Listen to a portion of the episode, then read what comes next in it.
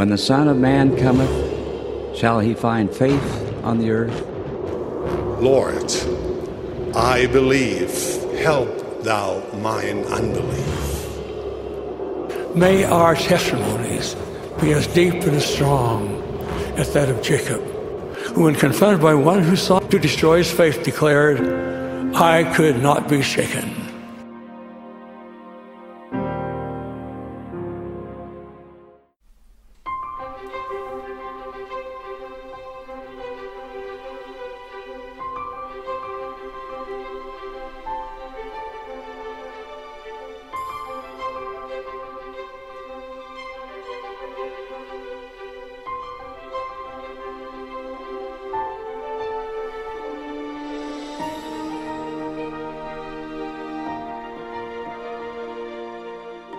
Chapter 14 is the most famous of the three chapters of what Samuel is preaching 13, 14, 15. It's here that we see the two famous prophecies, the birth and death of Jesus. In verse 1, it's coming from Samuel the Lamanite. We've gone from A to the. He did prophesy a great many more things which cannot be written. Oh, I'd love to have that list. But here's the big one Behold, he said unto them, Behold, I give unto you a sign. For five years more cometh, and behold, then cometh the Son of God to redeem all those who shall believe on his name. And behold, this will I give unto you for a sign at the time of his coming. For behold, there shall be great lights in heaven, insomuch that in the night before he cometh there shall be no darkness, insomuch that it shall appear unto man as if it was day. There shall be one day and a night and a day, as if it were one day, and there were no night and this shall be unto you for a sign. This is going to be so blatantly obvious, there's no way of explaining it away. Because you'll see the rising of the sun and also its setting. You'll know that this time is passing. You won't be hitting your watch and seeing if it's still ticking. You're not going to shake the sundial and see if it's broken. No, you'll see the cycle. It's just never going to get dark. You'll know of a surety that there's two days and a night. Nevertheless, the night shall not be darkened and it shall be the night before he is born. Beyond that, verse 5 there shall a new star arise. We can ask the wise men about that one. Such an one as ye never have beheld, and this also shall be a sign unto you. And then in 6, that's not all. There shall be many signs and wonders in heaven, to the point that you shall be amazed and wonder and fall to the earth. All in hopes of verse 8 happening that whosoever shall believe on the Son of God the same shall have everlasting life. He's coming. That's why we want to repent. That's why we can repent. He's coming. And unlike so many other prophecies that are less specific, one thing that sets Samuel apart is just how clear these prophecies are. This is no vague fortune cookie. This is five years from now. There's a date. The vast majority of you will be around to see this take place. Time will have a chance to vindicate the prophet. We're going to take this long history that we, you described back in chapter 13. Oh, if only we'd lived back in the olden days, we would have known that we were among prophets. No, you wouldn't. It's only in retrospect, only now that your hindsight is 2020 that you see them for who they really are, true messengers of the Lord. Well, let's condense it and give it five years, shall we? And some of you will be able to decide right now, in advance, will I have faith in this prophet? Will I accept his prophecy before it becomes so obvious that I cannot disbelieve? Or will I only believe once there's proof? And that perfect knowledge destroys the chance that I once had to develop and to exercise faith. Well, not only is this prophecy time specific and very clear, it's unimaginably miraculous. Wait, a night with no darkness? And yet that seems so perfectly fitting because who is coming that night? The light of the world.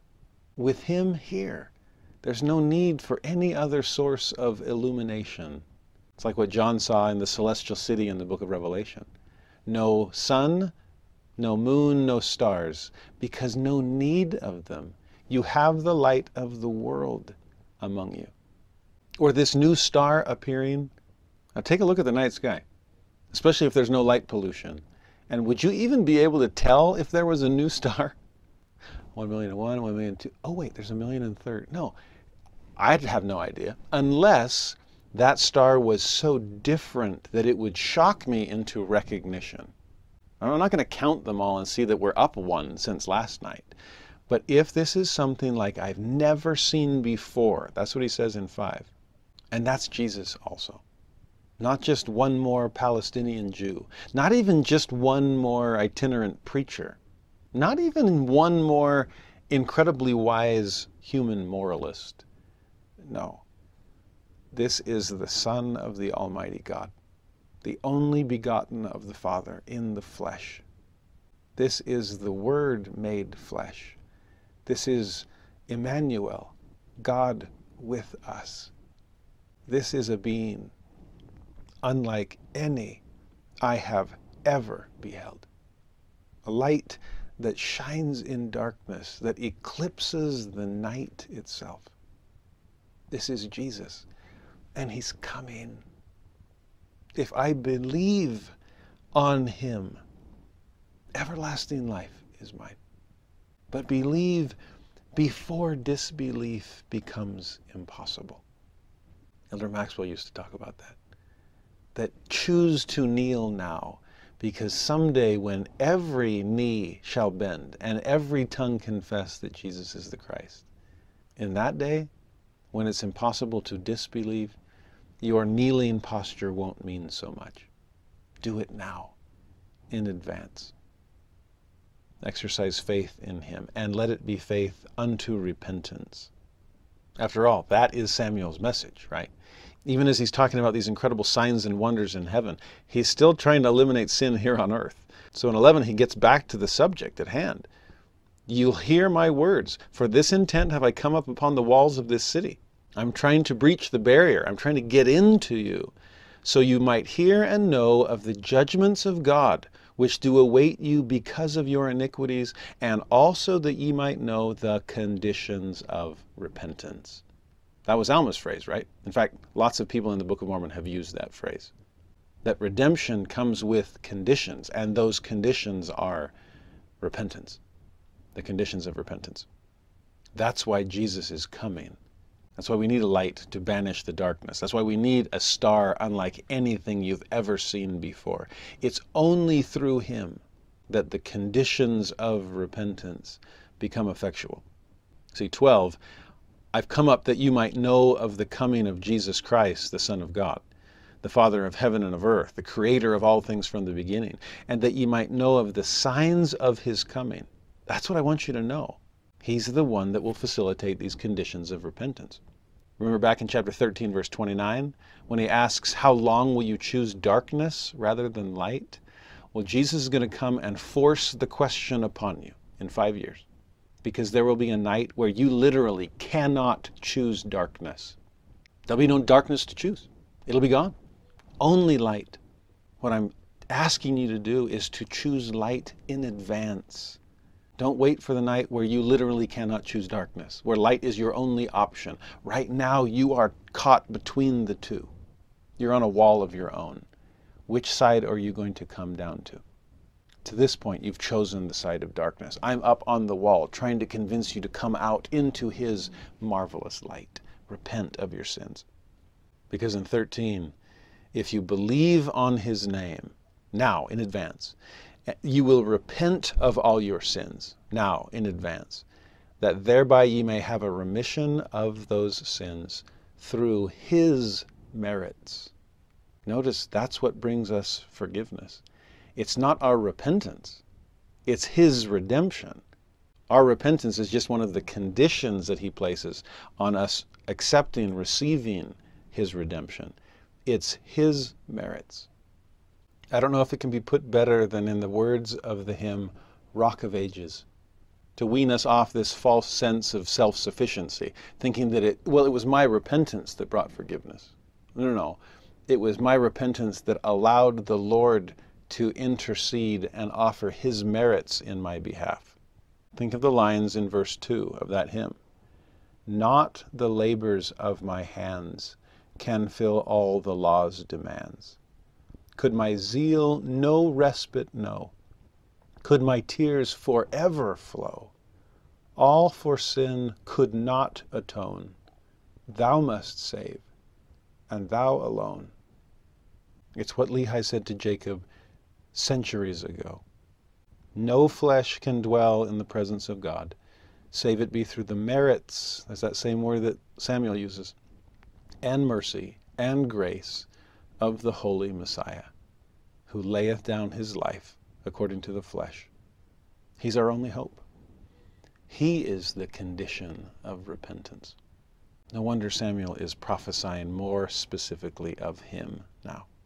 Now, if this first half of chapter 14 was Samuel's prophecy of the signs regarding Jesus' birth, then the second half of this chapter are the signs regarding Jesus' death. Verse 14 Again, another sign I give unto you, yea, a sign of his death. For behold, he surely must die, that salvation may come. That's part of the conditions as well. Yea, it behoveth him, and becometh expedient that he dieth, to bring to pass the resurrection of the dead, that thereby men may be brought into the presence of the Lord. Now, here Samuel's going to teach some doctrine that we saw earlier from Alma, as well as his great mission companion Amulek, as they tag team in Ammonihah, again, very similar context, a wicked city that he's crying repentance to, and talk about how the atonement of Jesus Christ overcomes both sin and death that was brought upon humanity because of the fall of Adam and Eve. And just like they did, although I would give Samuel credit that is even more clear here, that if resurrection overcomes physical death, and if judgment brings us back into the presence of God and thus overcomes spiritual death, well, now it's on us. And there is the potential of suffering what Samuel will call a second spiritual death, and this time it's on us and not on Adam a universal fall, was overcome by a universal redemption, insofar that we all get our bodies back, resurrection, and all come back into God's presence, judgment. But what degree of glory to which we'll be resurrected, that's on us. And whether or not we'll be able to stay in God's presence or will yet suffer a second spiritual death, a second separation from His presence, that is all based on our own choices in life. You get a sense of that starting in 16. Yea, behold, this death bringeth to pass the resurrection. So temporal death overcome. And redeemeth all mankind from the first death, that is, that spiritual death, the separation from God. For all mankind, by the fall of Adam, being cut off from the presence of the Lord, are considered as dead, both as to things temporal and to things spiritual. Separation of body and spirit, there's the temporal death. Separation of God and humanity, there's the spiritual death. But behold, 17, the resurrection of Christ redeemeth mankind, yea, even all mankind. Here's the universality of it all. And bringeth them back into the presence of the Lord. Adam and Eve, you're free to leave the stand. You're off the hook.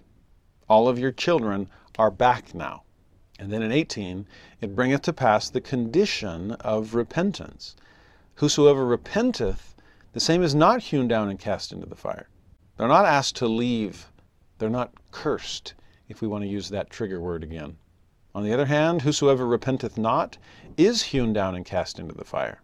They are separated from God. There cometh upon them again a spiritual death, yea, a second death, for they are cut off again as to things pertaining to righteousness. There's the curse all over again.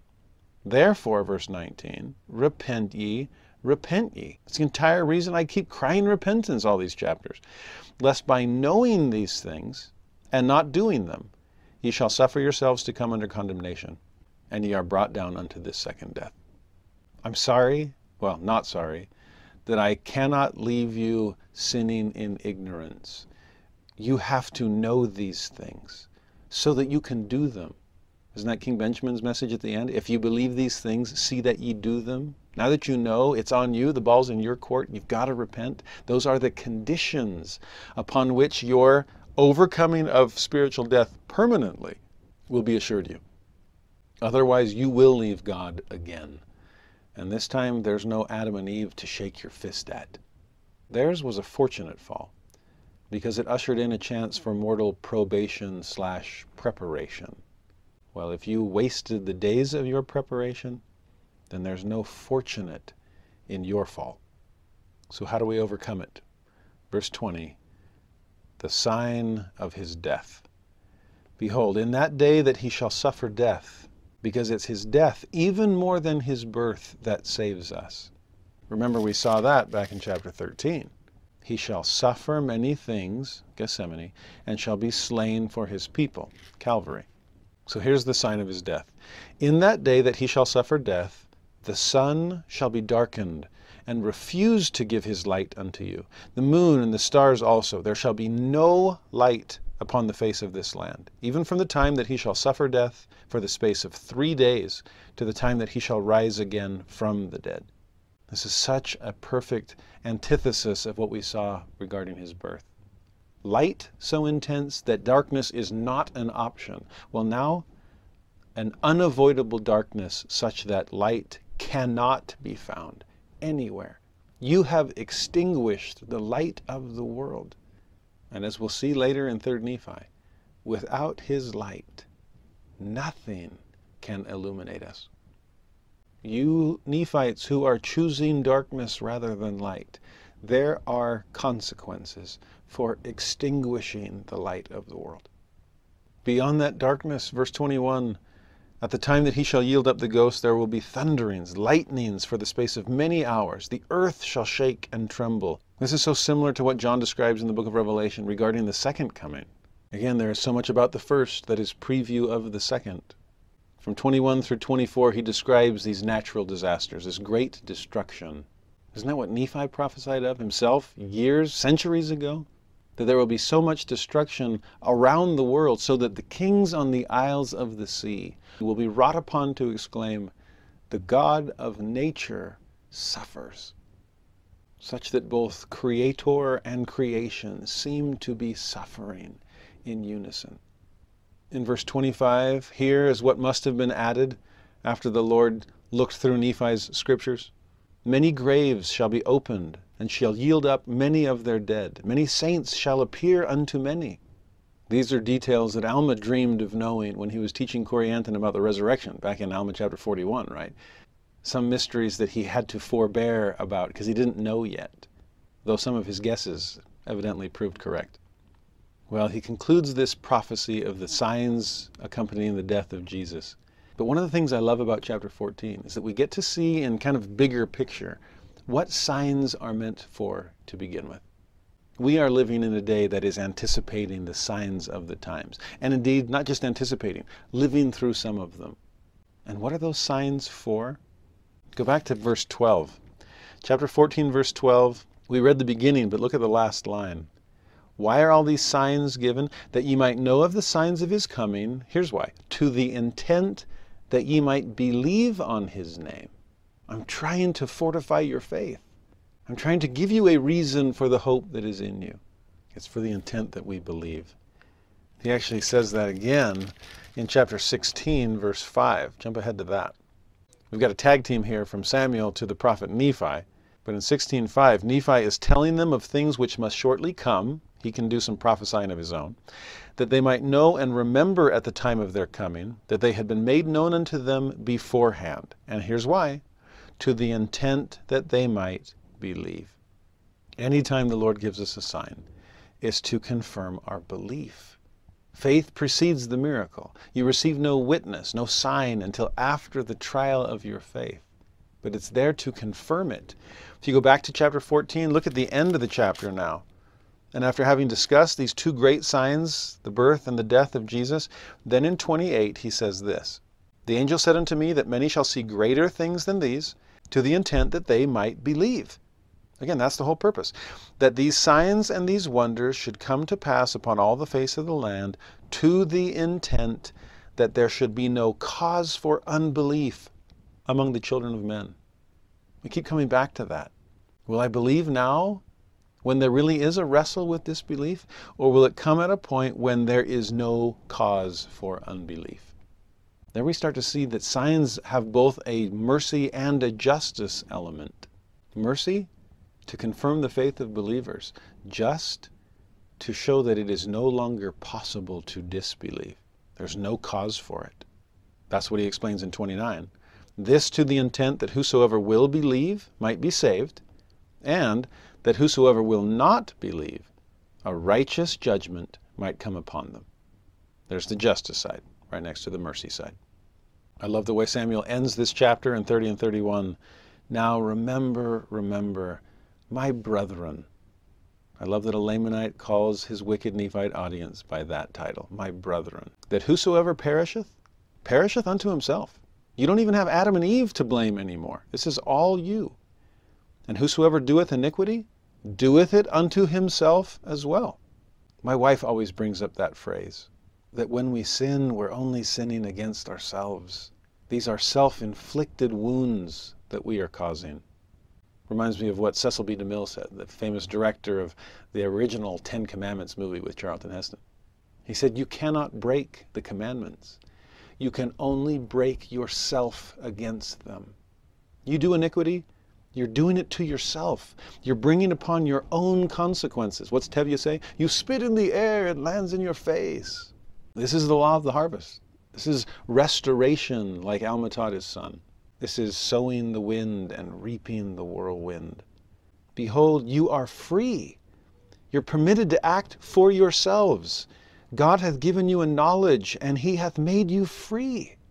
Know this, that every soul is free, we sing in the hymn book to choose his life and what he'll be. For this eternal truth is given that God will force no man to heaven. He can't. He won't. He will not drag you kicking and screaming into his kingdom. You choose. You're free. Free to repent or free to refuse. Verse 31 He hath given unto you that ye might know good from evil, one all essential part of agency. He hath given unto you that you might choose life or death, another essential element. And ye can do good and be restored unto that which is good. Again, that principle of restoration that Alma taught. Or have that which is good restored unto you. Or ye can do evil and have that which is evil restored unto you. But you're doing the restoration yourself. Those are all parts of the conditions of repentance as well. So, do you get a sense of what signs are for? So you'll believe. So there's no reason to disbelieve, so that God can be both merciful and just all at the same time.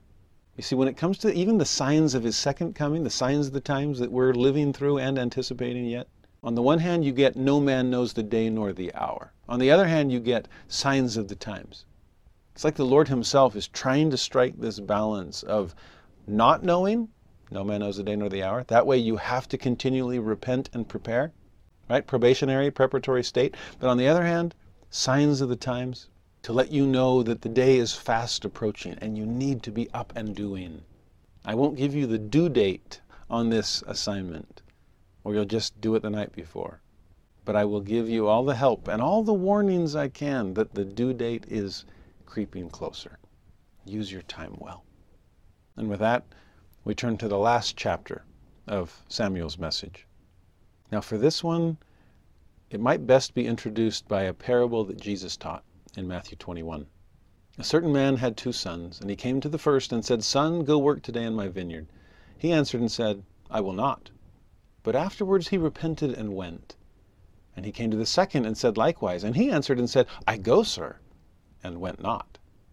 And then the Lord's question whether of them twain did the will of his father? So which of these two boys actually did what he was asked? The one that said yes and didn't do it, or the one that said no but did? They answered correctly, and then Jesus said, Verily I say unto you, the publicans and harlots go into the kingdom of God before you. They have spent their lives saying no to my commandments, but they are repenting and beginning to do my will as opposed to those outwardly righteous but inwardly prideful whited sepulchres that constantly say, Oh, I'm here to do God's will, but never actually get around to doing it. Can you see Nephites and Lamanites superimposed over this parable? Lamanites historically saying, Nope, I don't want to follow God. But by Samuel's day, saying, I'm going to do it, and doing it. Meanwhile, Nephites, through most of their history, Oh, of course I'll obey. But by this time, no longer doing so. It's a fascinating role reversal we see in Samuel's day between the Nephites and the Lamanites. And he's going to dwell on that in chapter 15. Remember, we saw that at the very beginning of this story in chapter 13, verse 1. Nephites in great wickedness, Lamanites in strict obedience. Then remember just a few verses later when he starts speaking to them again and, and pokes the button, the hot topic again. Behold, I, Samuel, a Lamanite. I'm not going to let you get away with this or get away from this just because you're insiders and I'm an outsider. Well, here's a chance for the harlot and publican to preach repentance to the Pharisee and scribe. He says it most clearly in chapter 14, verse 10, where he says, Now because I am a Lamanite, and have spoken unto you the words which the Lord hath commanded me, and because it was hard against you. Remember, you only want soft sayings, easy prophets. Because I was hard against you, you are angry with me. You do seek to destroy me. You've cast me out from among you. Now it's hard to tell which of those two parts gets the emphasis in that verse. Are you mad because I'm telling you hard things? Or are you mad because I'm a Lamanite telling it to you? I'm sure they hate both the message and the messenger. But if these Nephites are anything like the Nephites back in Jacob's day, when he's crying repentance to a wicked multitude, there's a lot of racism here also. Back in Jacob's day, it was you look down on the Lamanites because of the darkness of their skin. Well, their skin's going to be whiter than yours come Judgment Day. Now, again, there's all kinds of arguments and possibilities out there regarding Lamanites versus Nephites. The traditional interpretation, the most common approach, is that there is some literal skin color difference between Nephites and Lamanites. Some argue for a more metaphorical reading of that, that it is more symbolic of darkness and light, righteousness and wickedness. And there's even one approach that takes this more in terms of ceremonial clothing and that which is light and that which is dark, about skins that are used to cover their nakedness. That's an interesting interpretation as well. Whichever one you hold to, there is some kind of difference here. Now, racial differences are going to start to mean less and less because, as we saw earlier, there are Nephites that are choosing to be called Lamanites. Just like we saw with like the anti-Nephi Lehies, there are Lamanites choosing to associate with and be part of the Nephites. We'll see that even more clearly in 3rd and 4th Nephi, where the differentiation between Nephites and Lamanites has nothing to do with lineage and everything to do with lifestyle. Nothing to do with skin color or race, and everything to do with connections with God and relationships with Him. Where does that put Samuel in all of this? Honestly, it's a little hard to say. But what we can be assured of is there was at least some sense of outsiderhood, some sense of otherness. Why do we have to listen to you? And I think there's something powerful about having an outsider call out the insiders, having the convert cry repentance to the lifelong members, having those on the periphery come into Zarahemla, stand upon their wall, and say, You have to cleanse the inner vessel.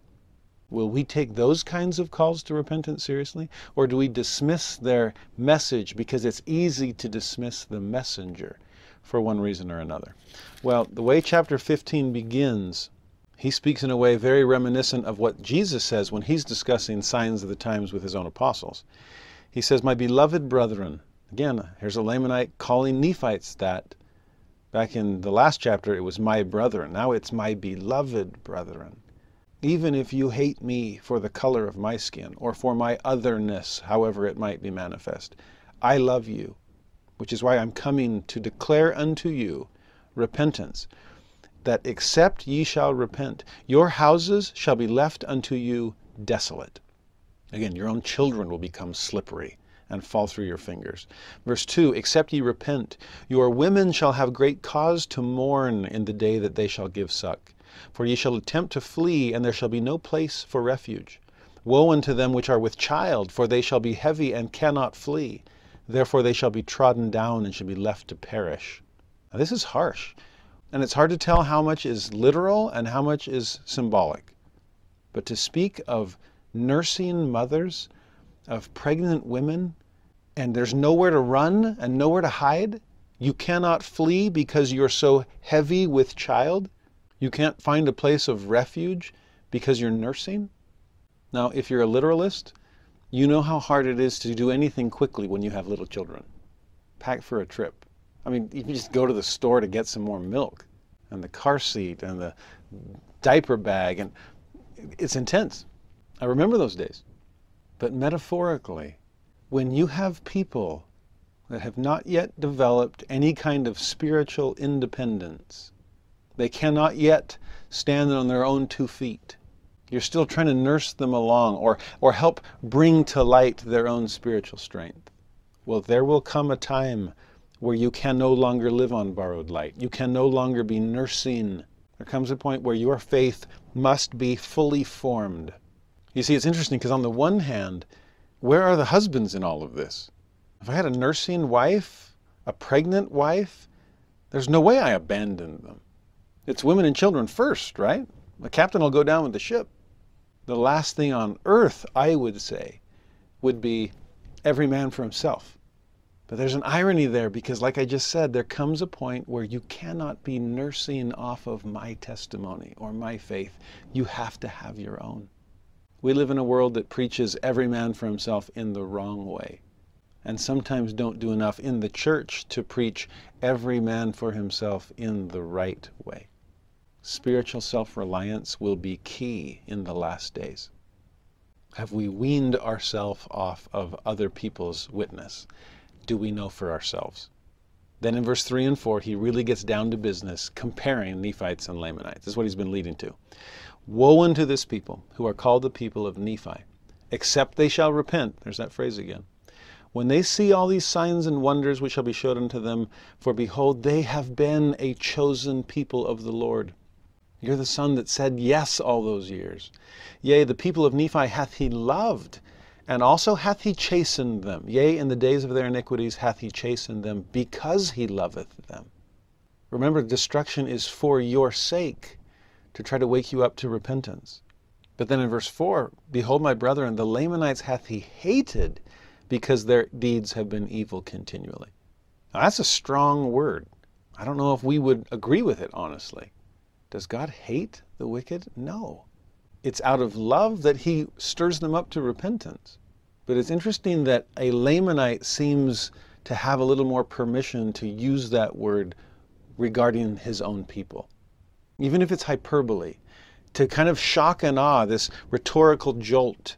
God loves your people, He hates mine. And really, what He's getting at is covenant relationship. He has chosen you because you've always chosen Him, but you're not doing that anymore. But my people are starting to. Even before there was a split between Nephites and Lamanites, way back in 1 Nephi 17, Nephi says that the Lord esteemeth all flesh as one, but the righteous are favored of him. His love is equal, but his blessings cannot be. There are conditions of repentance, after all. This seems to be more just in the covenant or out of the covenant. That's the love or hate. But he softens it then in verse 4 that their evil is because of the iniquity of the tradition of their fathers. It's more nurture than nature here. But behold, salvation hath come unto them. And how? Through the preaching of the Nephites. For this intent hath the Lord prolonged their days. He just kept waiting until we came to a day where we would repent. And how did it come? Thanks to you. Thank Ammon and Aaron and Omner and Himni. Thank a bunch of Nephites that were kind enough, compassionate enough, open minded enough to come to a bunch of bloodthirsty Lamanites with enough faith in the power of the gospel and enough faith that down deep within us, even, we would lay hold of the Word of God. My ancestors did. In fact, we don't even have to look back that far. Look back to your own Nephi and Lehi that went and baptized hundreds in one instance and thousands in another of Lamanites. We owe you. We thank you. And here am I trying to return the favor. Talk about a role reversal. It's always been Nephites coming to cry repentance to Lamanites. Well, here I am doing the same in reverse. Now, starting in verse 5 and going through most of the rest of this chapter, he's going to start describing his own people. Paul talks about converted Gentiles provoking the Israelites, the Jews, the chosen people, to jealousy. Like, whoa, whoa, their righteousness is exceeding our own. I can't handle that. Can't let the rookies outpace the veterans. We're God's chosen people. I guess we better start acting like it. I think there's something beautiful about that, provoking people to live up to their privileges. So I don't read this as Samuel being boastful about, well, my people are better than yours, but almost apologetic, like, do you see the good that you did in our lives by crying repentance? Well, let the echo come back and sound in your own ears. Verse 5 I would that you should behold that the more part of them, the majority of the Lamanites, are in the path of their duty. They do walk circumspectly before God. They observe to keep His commandments, His statutes, His judgments, according to the law of Moses. Verse 6 Yea, I say unto you that the more part of them are doing this, and they are striving with unwearied diligence. Nephi would like that word, right? Unwearyingness. That they may bring the remainder of their brethren to the knowledge of the truth. Therefore, there are many who do add to their numbers daily. You see, not content just to accept the gospel themselves. This more part, this Lamanite majority, aren't content with majority. They want every single one. And so they're doing all they can to convert the rest of their people. Verse 7 and 8 is one of my favorite passages because it describes these Lamanite converts. But start at the end and work your way back. Verse 8 it says, You know of yourselves, they are firm and steadfast in the faith, and in the thing wherewith they have been made free. That last phrase is beautiful too. The thing wherewith they've been made free. Well, that thing is the redemption of Jesus Christ, His atonement, His grace and they're firm in it. They're steadfast in it.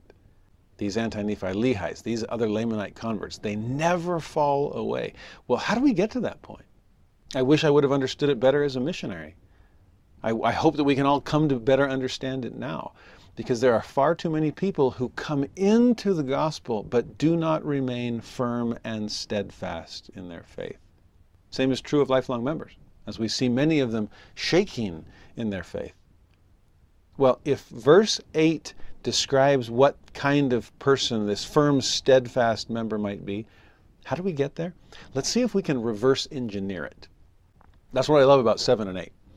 7 leads up to verse 8. Well, if we start with 8 and then slowly work our way backwards, we can reverse engineer this kind of solid saint. Unmovable, unshakable. Well, how do we do it? Go back one step. 8 started with, As many as have come to this are firm and steadfast. Well, what's this? End of verse 7. A change of heart. That's what happens. No wonder there's not this, this pull, this, this fear of falling back into old ways, because that old person is gone, dead and buried. That's what Paul was getting at with baptism by immersion. The old man has been buried with Christ so that you are brought back up in newness of life. I'm not worried of going back to who I used to be. They're six feet under. I've had a change. Isn't that what Alma was all about back in Alma chapter 5? Have you received his image in your countenance, family resemblance? Have you been born of him, new family, rebirth? Have you experienced this mighty change of heart? That's what King Benjamin was after. His people respond to his great message our hearts have been changed. We have no more disposition to do evil, but to do good continually. When you're a different person, of course you're going to be firm and steadfast. Well, the question then comes how do I bring about that mighty change of heart? Well, let's reverse engineer. One more phrase backwards faith on the Lord and repentance. And it's that faith and repentance that bringeth a change of heart unto them. Ah, so that's the next step, or the preliminary step, I should say. What brings about a change of heart? Faith and repentance. Well, what do you think Samuel's been talking about for two and a half chapters? You've got to repent of your sins. And here's these signs with the intent that you might believe in Christ, his coming. So it's my faith and repentance that brings a change of heart. And it's that changed heart that cements my testimony, my faith, and makes it firm and steadfast. Well, what leads me to faith and repentance? Back one more step and what does he say?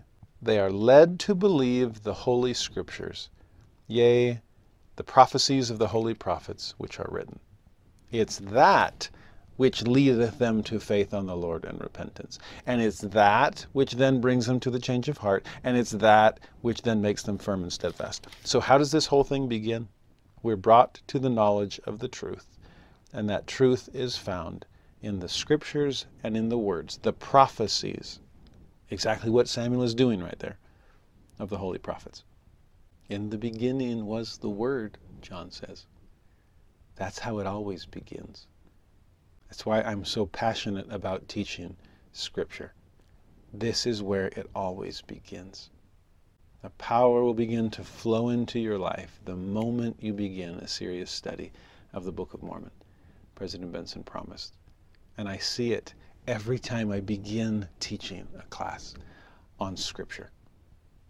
Power starts to flow. When our faith is rooted in God's Word, ancient and modern, Holy Scriptures and holy prophets. That holiness ties them both into the ultimate source, which is God Himself. It's His Word.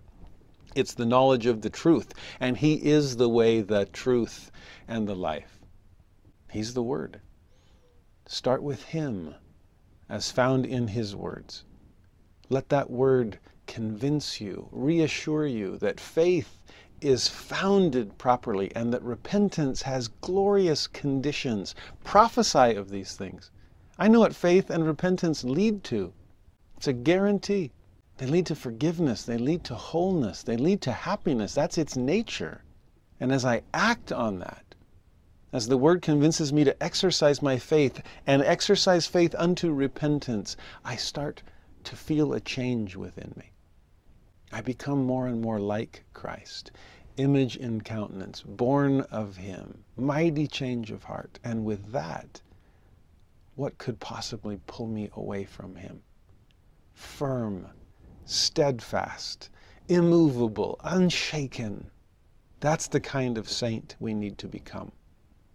And it all starts with the Word.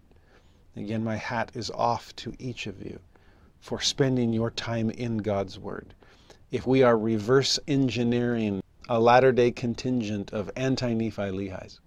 We're starting the process as we speak. Well, verse 9, he continues to describe these great converts. I hope these phrases refer to us as well. You know that they have buried their weapons of war. Who needs them? I'm changed. That's the old me.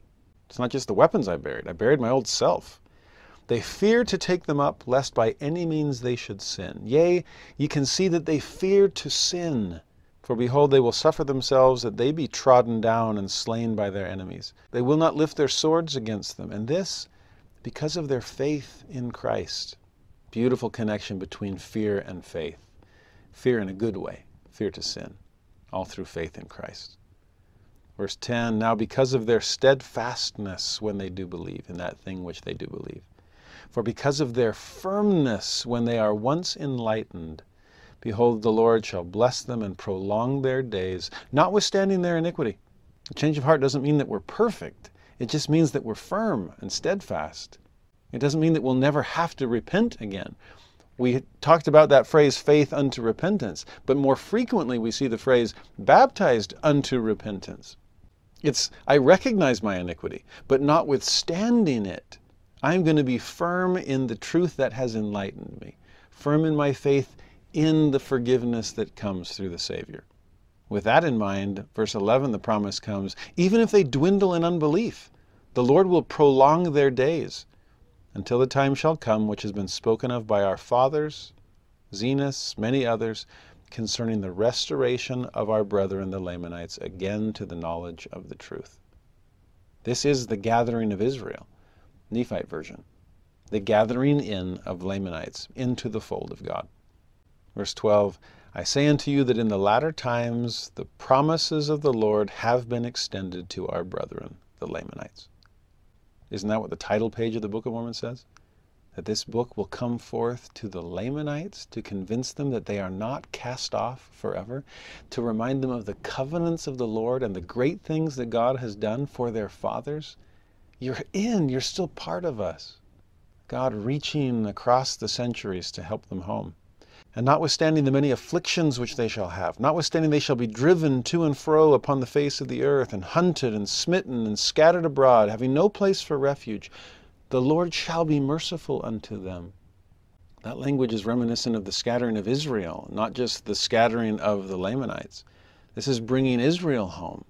13. This is according to the prophecy that they shall again be brought to the true knowledge, which is the knowledge of their Redeemer and their great and true Shepherd, and be numbered among his sheep, even these sheep who have strayed for so long. He's not giving up on them.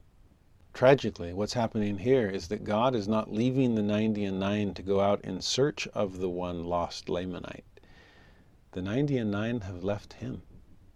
Nephites, who not only we're supposed to be good sheep, but we're supposed to be good shepherds, have abandoned the flock entirely. And the Lord is turning his attention to gathering scattered Lamanites, scattered Israel. The first have put themselves last now, and the last are being put first by God.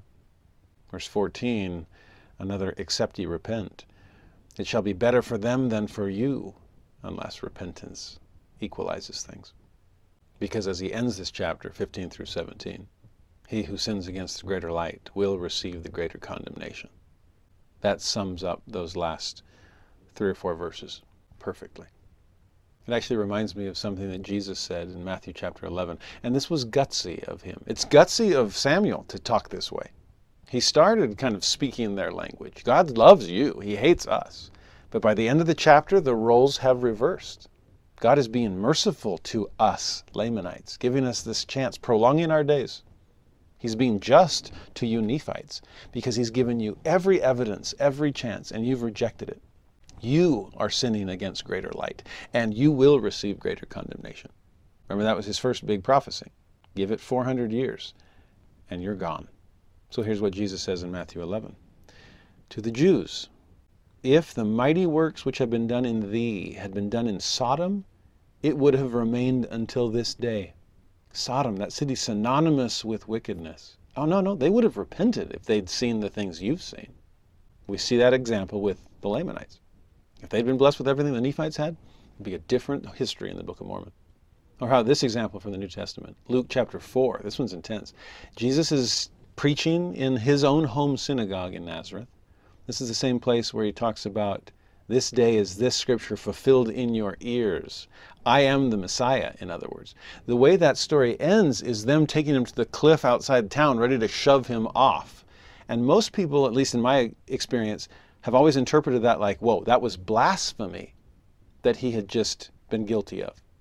He claimed to be the Messiah, and they couldn't stand for that, so now they're going to kill him. But there's something that happens in the interim when he first basically announces his messiahship, they don't know what to make of it. But they're not up in arms yet. That only happens after this occurs. Jesus says, You know, I know you're shocked. You don't believe me. No man is prophet in his own country. And then he gives an example. He says, You know, there were a lot of widows in Israel in the days of Elijah, but he didn't go to the Israelites. He blessed the widow of Zarephath a foreigner up north. And you know, example number two, there were a lot of lepers in Israel in the days of Elisha, Elijah's successor. But who did he heal? Not an Israelite leper, a Syrian one. Naaman the Syrian was healed. Now, those are fighting words to an ethnocentric, holier than thou, chosen people and that can refer to the Jews of Jesus' day, to the Nephites of Samuel's day, to certain Latter day Saints in our own day. How dare you lower us beneath the level of our inferiors? How dare you put an outsider on a pedestal? I don't care about the widow of Zarephath or Naaman. I certainly don't care about you, Lamanite. How dare you?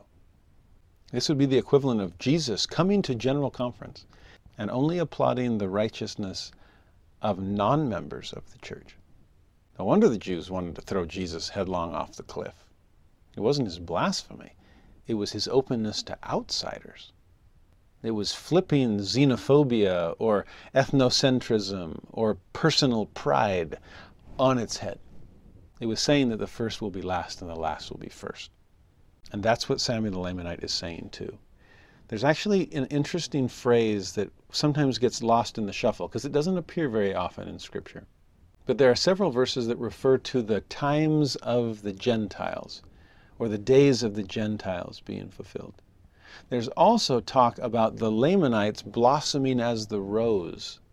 And those two kind of obscure phrases need to come together here. You see, the Lamanites blossoming in the days of Samuel comes at the expense largely of the Nephites. If the Lamanites are blossoming, it's because the Nephites are withering. And so the gospel is largely being taken from the Nephites and being given to the Lamanites. Well, in reality, the Nephites are rejecting the gospel, right? While the Lamanites are accepting it. And like I've said multiple times through these lessons, the Book of Mormon is the scale model of the last days. So the Lamanites blossoming as the rose here coincides with the Lamanites blossoming as the rose in our day, or what the scriptures sometimes call the day of the Gentiles being fulfilled. You see, the gospel was first given to the Jews, it then went to the Gentiles, and eventually someday it will return from the Gentiles back to the Jews.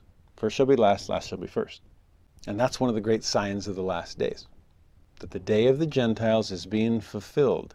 They had their time, they accepted the gospel, but now it's going back to the Jews. And they'll be restored, they'll be gathered in, gathering of Israel. So much of the growth of early Christianity was because of the Gentiles coming in. And that's been true of church history as well. The church spreading rapidly in the 19th century in places like Europe and Scandinavia. But are we starting to see the day of the Gentiles be fulfilled? We starting to see the center of gravity in global Christianity start to head south? The fact that Catholicism is led by a pope from South America instead of from Europe is intriguing to me. The fact that the growth of the church seems to be southern hemisphere, Africa, South America. It's amazing to watch this. Now, again, I don't want to get too specific into Israelite, non Israelite tribes and things, Gentiles, Jews. All of this comes together. And eventually it truly will be day of the Gentiles fulfilled because the house of Israel itself is returning to the fold. This is all really the last shall be first and the first shall be last, like we keep repeating. But listen to some of these verses that contain the phrase from other scripture. Luke chapter 21, verses 23 to 28. Woe unto them that are with child, and to them that give suck in those days. That ringing a bell from Samuel's prophecy? For there shall be great distress in the land, and wrath upon this people and they shall fall by the edge of the sword, and shall be led away captive into all nations. There's the scattering of Israel. Jerusalem shall be trodden down of the Gentiles until the times of the Gentiles be fulfilled. And there shall be signs in the sun and in the moon and in the stars. Again, sound like Samuel? And upon the earth distress of nations with perplexity the sea and the waves roaring, men's hearts failing them for fear, and for looking after those things which are coming on the earth. For the powers of heaven shall be shaken, and then shall they see the Son of Man coming in a cloud with power and great glory.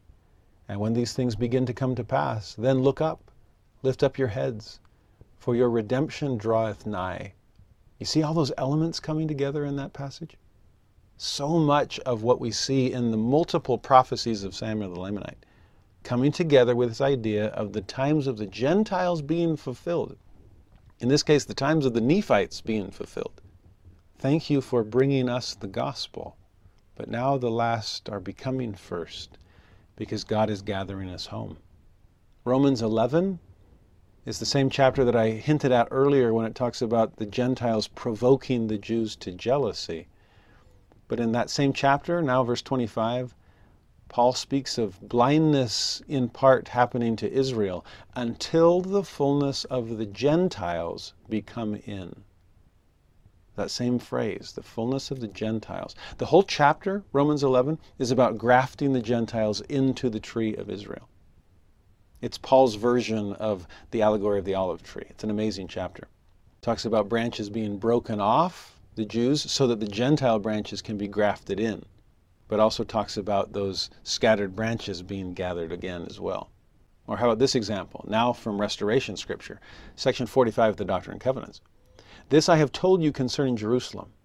And when that day shall come, shall a remnant be scattered among all nations. but they shall be gathered again, but they shall remain until the times of the Gentiles be fulfilled. There's that phrase. In that day shall be heard of wars and rumors of wars. Signs of the times, right? The whole earth shall be in commotion, and men's hearts shall fail them. That ties it into the Luke passage we just saw. They shall say that Christ delayeth his coming until the end of the earth. We'll start to see that next time in the beginning of 3rd Nephi. The love of men shall wax cold, iniquity shall abound. And when the times of the Gentiles is come in, a light shall break forth among them that sit in darkness, and it shall be the fullness of my gospel.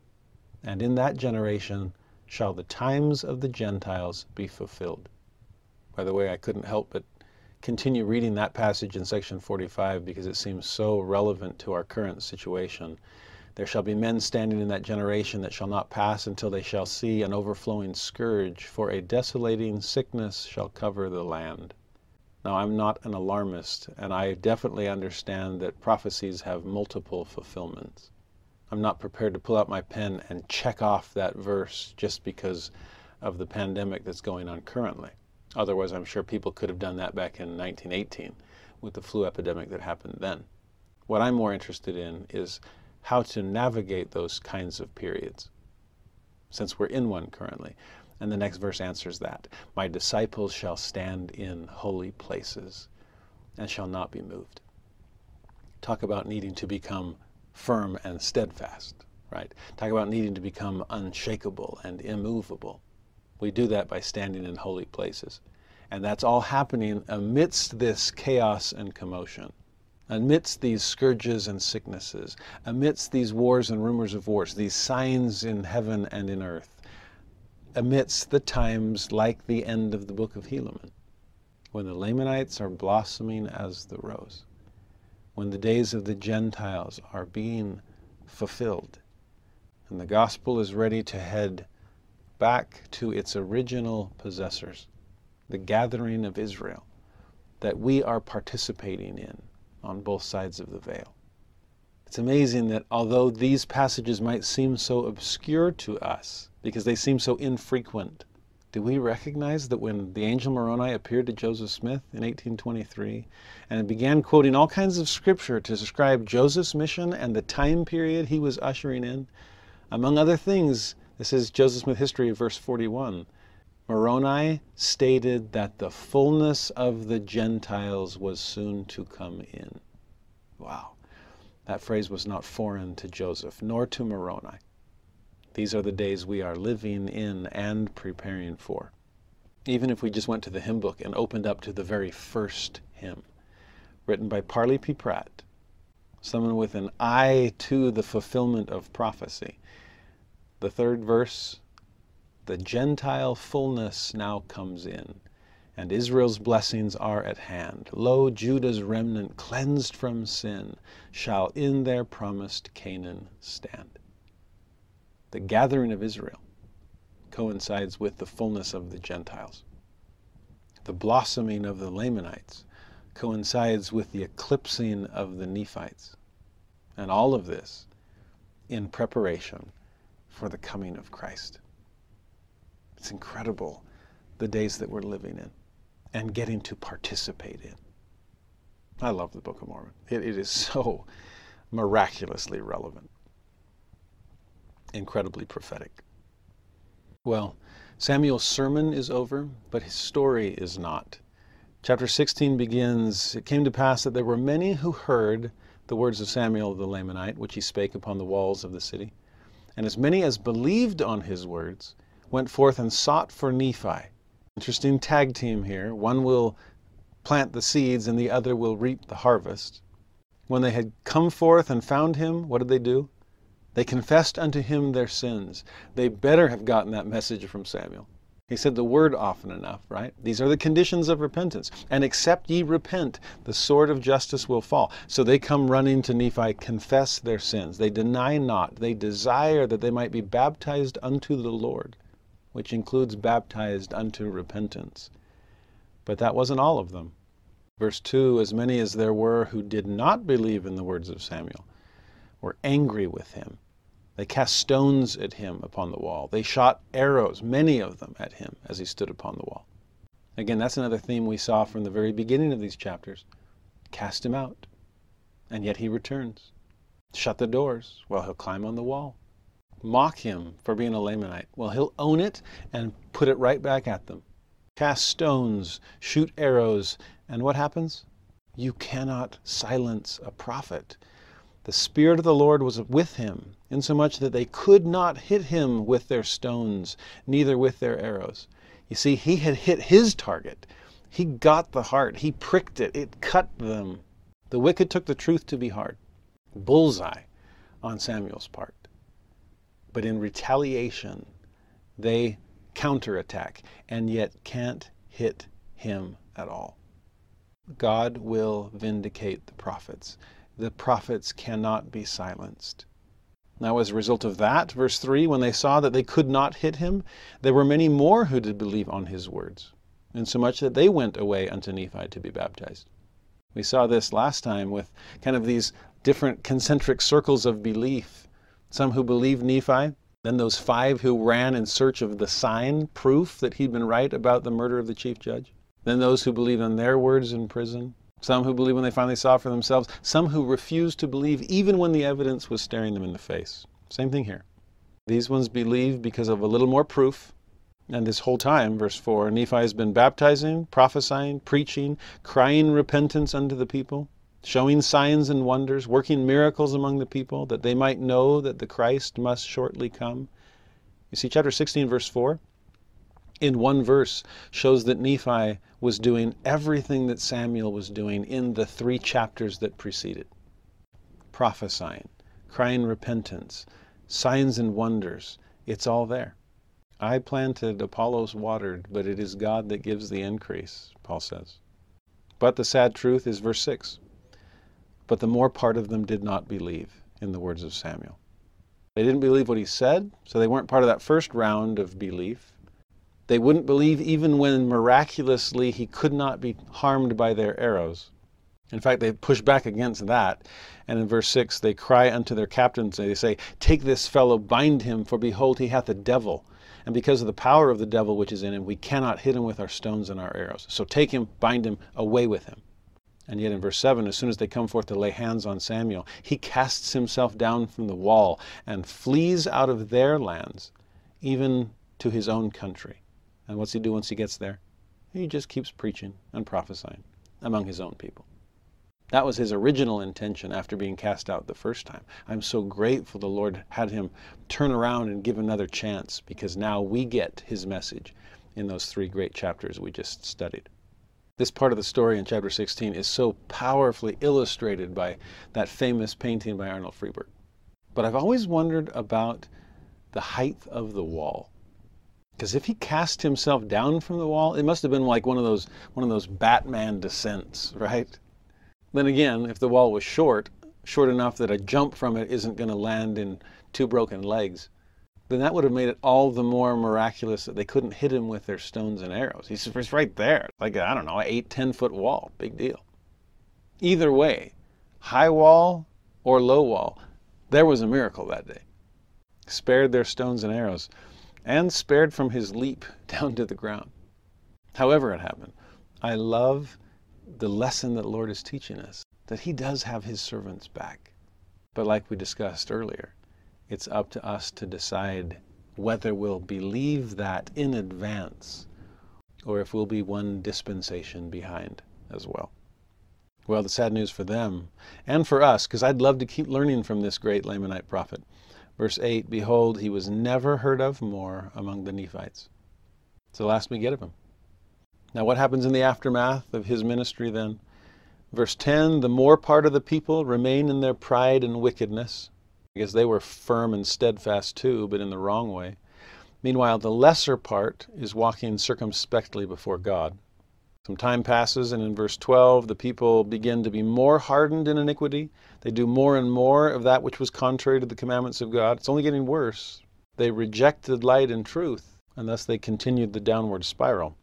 Verse 13, though, there were great signs given unto the people and wonders. The words of the prophets began to be fulfilled. Again, we get this five year microcosm of what happens over the centuries. Verse 14 angels appear unto men, wise men. Hmm, sounding like the nativity scene is starting to be assembled. They did declare unto them glad tidings of great joy. Now we've really been tipped off that it's Christmas time approaching. Thus, in this year, the scriptures began to be fulfilled. Nevertheless, in verse 15, the people began to harden their hearts, all save it were the most believing part of them. The light is growing brighter and brighter, but people are sinning against that light. And what do these hard hearted people start saying? Look at the end of 15 and 16. They began to depend upon their own strength and upon their own wisdom. There's the pride cycle again, right? We don't need God.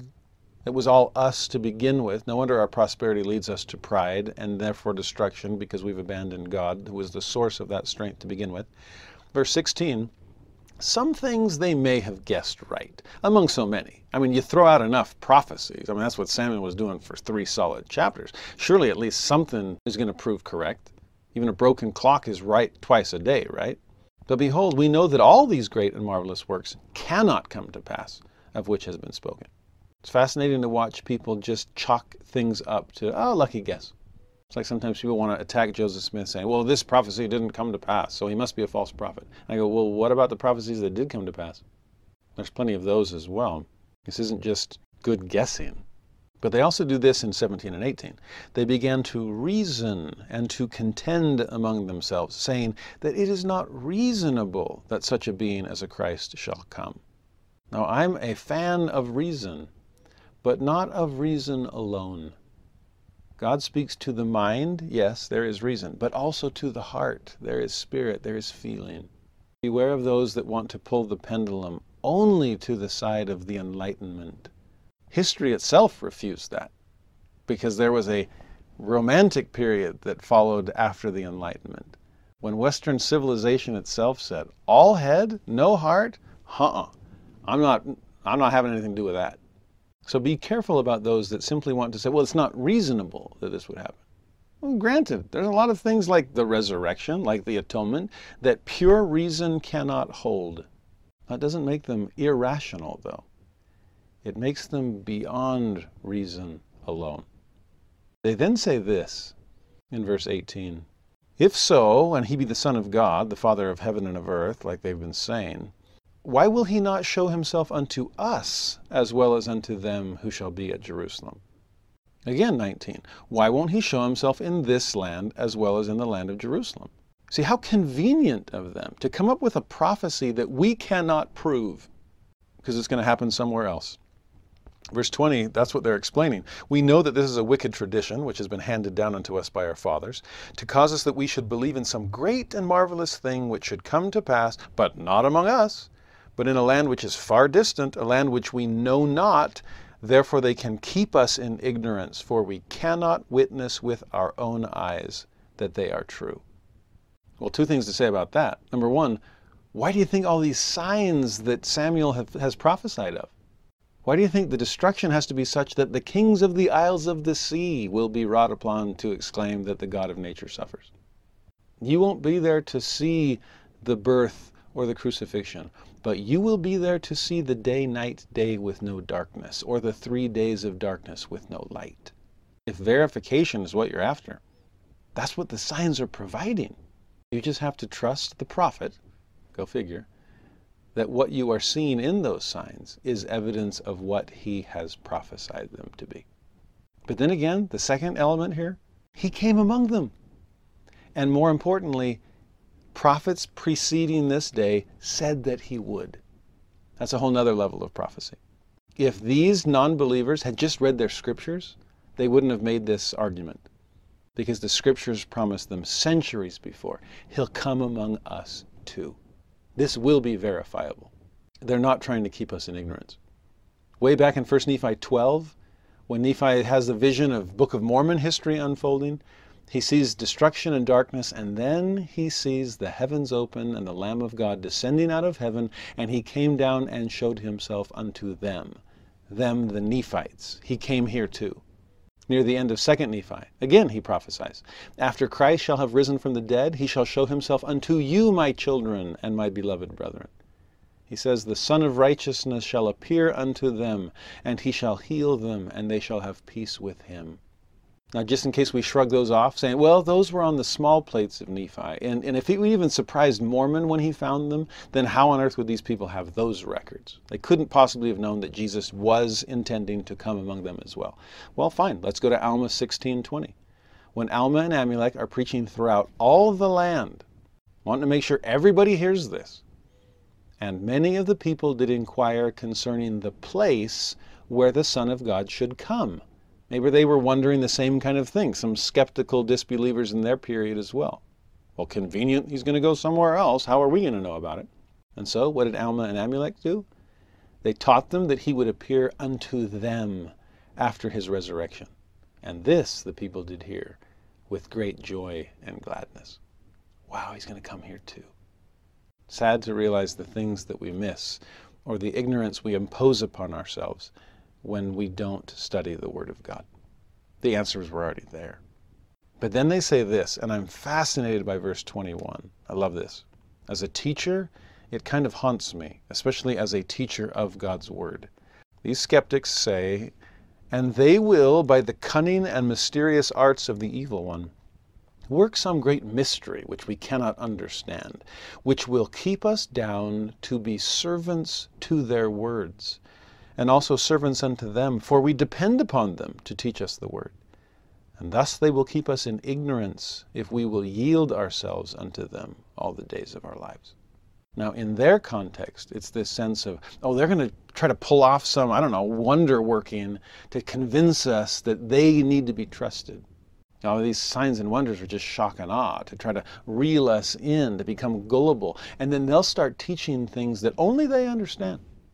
There actually was a certain reality to this through much of Christian history when God's word was in a language that the people did not understand. You want to understand God's word? Come to me because I'm the only one that can read Latin. Or even post Reformation, there was a certain level of erudition. You have to have a degree from some divinity school now, I worry to even say that since I went to a divinity school too. But there's a certain, well, I can only trust somebody who's paid the price to be able to understand these mysteries. And so, who am I to read Scripture directly? And so, when the clergy has a monopoly on the Word of God, and people really do depend upon them for the Word, with ignorance being the only other alternative, then they kind of do become servants to their words. But here's where it becomes a little more personal to me and to gospel teachers or leaders or parents the danger of making other people depend on them to teach them. Now, again, I want to be careful with what I'm saying because I do teach the gospel and I love to. And I love studying scripture and trying to help people understand it. I pray, I literally pray, really, even over these lessons and these videos, in hopes that God can teach people reach people, help and lift people through them. It's my biggest hope. It's my only desire with this. But I do fear, and I've always feared this since I started teaching seminary 20 plus years ago. I don't want to make people become dependent upon me or any other teacher. Like, I can only understand Scripture with their help. I mean, we're here to help. That's what teachers are for. But part of it is to not just teach things that we know, rather to train you to find things that God wants to teach you directly, to eliminate the middlemen and middlewomen, so that no one has to be servant to someone else's word. Some of my favorite comments that I've been reading that many of you have posted describe the excitement that you are feeling in your own scripture study, independent of these lessons. Some of you are saying things like, You're helping me understand how to study, how to find principles in every verse, how to take apart passages and put them together again, how to look at words, punctuation marks, and see that there are lessons worth discovering behind practically every one. You see, whether as a teacher or as a parent, I don't want to spend my life just catching fish and distributing them. I don't want anyone to be dependent upon me to teach them the word. I want you to know how to fish for yourself. I hope that you're getting that. If this is just a model of scripture study and not just a distribution of gospel principles I've amassed over the years. Well, with that, let's wrap up this chapter. Verse 22 Many more things did the people imagine up in their hearts, which were foolish and vain. So interesting. They're the ones that are saying, oh, there's no reason on your side. It's not reasonable to believe those things. And yet they're the ones imagining stuff that is foolish and vain. They were much disturbed, for Satan did stir them up to do iniquity continually. Yea, he did go about spreading rumors and contentions upon all the face of the land that he might harden the hearts of the people against that which was good and against that which should come. That's his only hope. By saying it's not reasonable, he's attacking the head. But his real target seems to be the heart, which he's trying to harden. How does he do it? He does it through contention, strong feelings, anger, disputation. He's doing it through rumors, which again seem head based, but so often they're, they're triggering heart feelings. Speaking of rumors, there's that great phrase in Joseph Smith history where Joseph Smith says that rumor with her thousand tongues was all the time employed in circulating falsehoods about my father's family and about myself. If I were to relate a thousandth part of them, it would fill up volumes. There actually are some volumes filled with rumors about Joseph Smith and his family. I've actually read some of them. I find them very unconvincing but studying rhetorically, I can see how they would harden certain hearts or abuse certain minds, since that's another phrase that Joseph Smith uses earlier in Joseph Smith history. He's writing this to disabuse the public mind. It's not reasonable, so close off your mind. Rumors and contentions, so harden your heart. Close off the two body parts that God is trying to access through the gift of revelation no thinking and feeling with God. And finally, verse 23 Notwithstanding the signs and the wonders which were wrought among the people of the Lord. And remember, what are those signs and wonders for? For the intent that you may believe. So there's no cause for unbelief. Well, in spite of all that, in spite of the many miracles which they did, Satan did get great hold upon the hearts of the people, upon all the face of the land. That's always what he's after. We saw that way back in Alma 12. That those with a softened heart will receive the greater portion of God's Word until they know it in full, and those with a hardened heart will receive the lesser portion until they know nothing concerning God's mysteries. Brothers and sisters, it's only a few years away. Turn one page. It's the next chapter, next week, 3rd Nephi chapter 1. And Samuel's signs are being fulfilled.